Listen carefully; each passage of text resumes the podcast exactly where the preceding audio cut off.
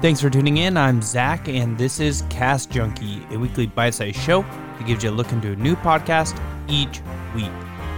If you're looking to help further Cast Junkie and support indie podcasts, don't forget to check out our Patreon at patreon.com forward slash cast junkie or join our Discord community.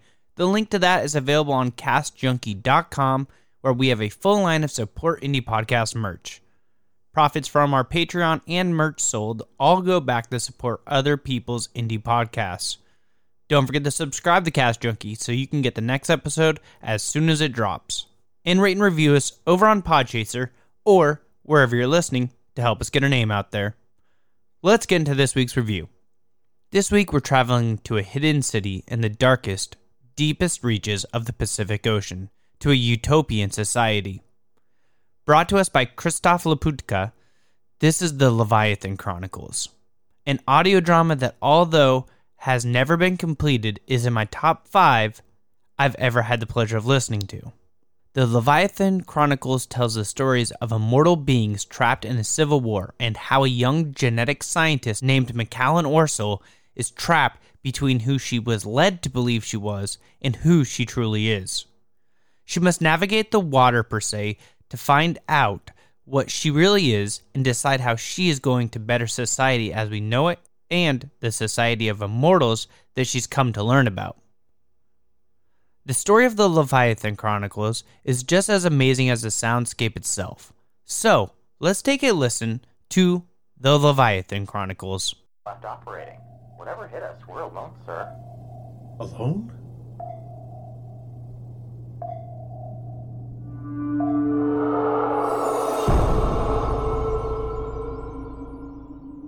Langley, Virginia, one year later. The autumnal winds that blew through the CIA campus were growing colder as October faded away. Scarlet leaves speckled the rich green lawn that covered most of the modern grounds. Two white stone arches filled with aquamarine glass flanked the long central entrance hall that all employees entered to begin the extensive identity verification protocols that were part of everyday life at the farm. On that Saturday, deep in the southern annex of the CIA headquarters, a 33 year old man named Whit Roberts was walking down a sterile hallway that lay more than half a mile underground. He stood about 5 foot 10, with straight brown hair that was side parted and combed neatly over his ears. His eyes were a sharp hazel, and his medium build seemed to fill out the casual forest green polo shirt that he wore, with his Banana Republic jeans. Indeed, he had been told it was his perfectly nondescript looks that made him so perfectly suited for field work at the company. He wondered if that's why he received the call 12 months ago to come down to this hallway. A great deal had changed for Whit Roberts in the last 12 months.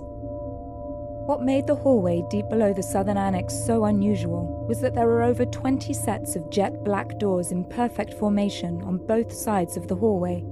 The floors of the hallway were nondescript, white linoleum that caused Whit's penny loafers to echo sharply against the glaring, glistening white walls of the hallway.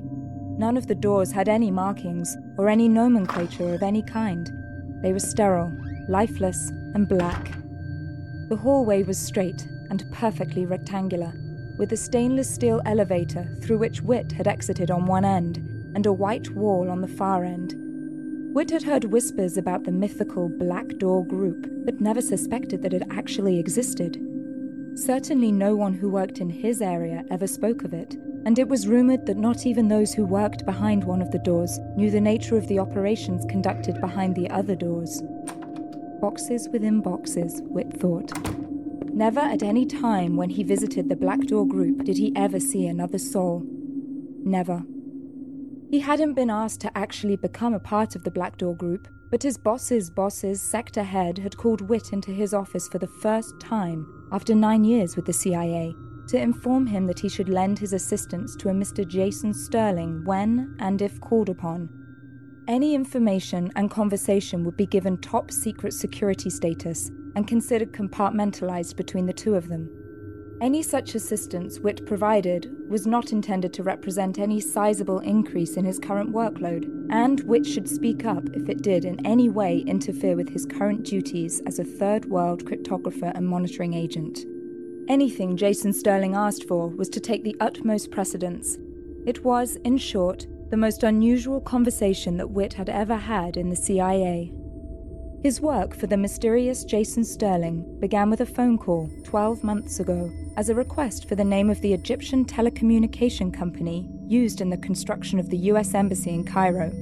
This wasn't Whit's area of expertise, but he knew how to get the information. This person, this Jason Sterling, on the other end of the telephone line seemed curt, but very grateful and complimentary of his work, and then promptly disappeared for three months. In the weeks that followed, Whit received more unusual and seemingly unrelated information requests. These requests necessitated increasingly deeper levels of investigation into various intelligence databases throughout the government and civilian realms. Despite his increased level of activity with Sterling, his official job's workflow seemed to miraculously lighten, as if he was being silently time managed. And much as conducting research for the Black Door Group was flattering to Whit, he harbored no illusions that he was any member of a privileged circle. In fact, it made him feel even more isolated within the CIA because his day job had stagnated quickly, and his night job and all work associated with it were kept secret from all others.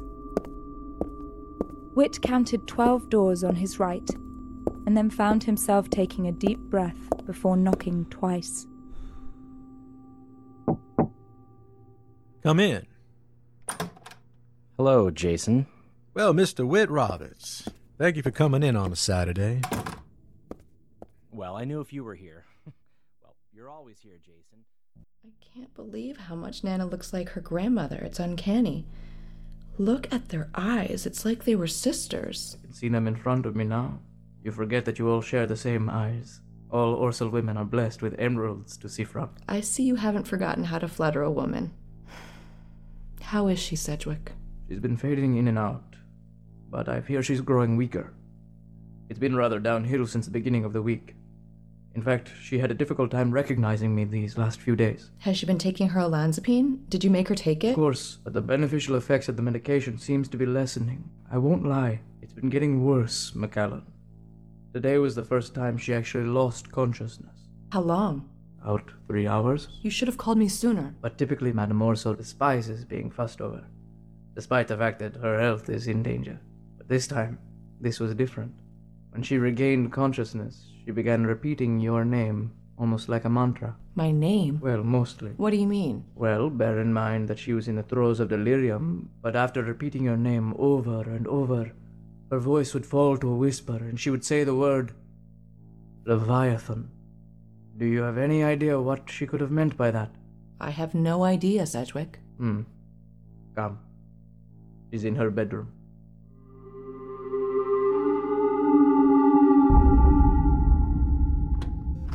Nana? Macallan? Is it you, dear?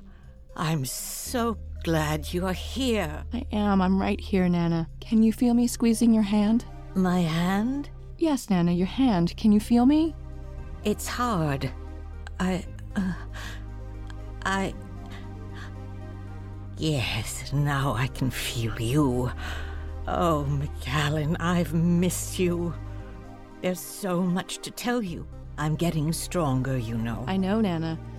You're going to be better soon. Oh, not better, Macallan. Stronger.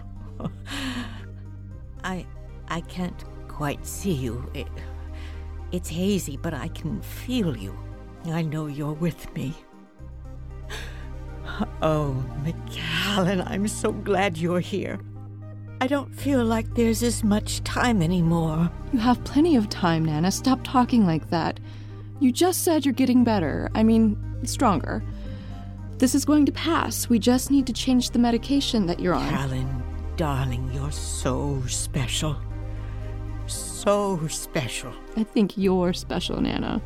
And we're going to get through this. You need to understand how unique you are. I mean it, Macallan. You are so special. Macallan. Macallan. Macallan. Macallan. Stay with me, Nana. As we just heard in that sneak peek, the Leviathan Chronicles does an amazing job laying out each scene with background ambiance to match the vocals, creating a living and breathing world around your ears and leaving your brain to paint the picture of each scene as the characters lay it out in front of you. The story, like I said, has never been completed fully, but I don't think that's a good enough reason not to binge this entire two season show. The story and the twists and turns you'll take in this show are unmatched by many other audio dramas, and not to forget, but the Leviathan Chronicles was on the cusp of podcasting with its first episode launching in mid 2008. So, if you're a fan of audio dramas, go listen to The Leviathan Chronicles. You'll thank me later.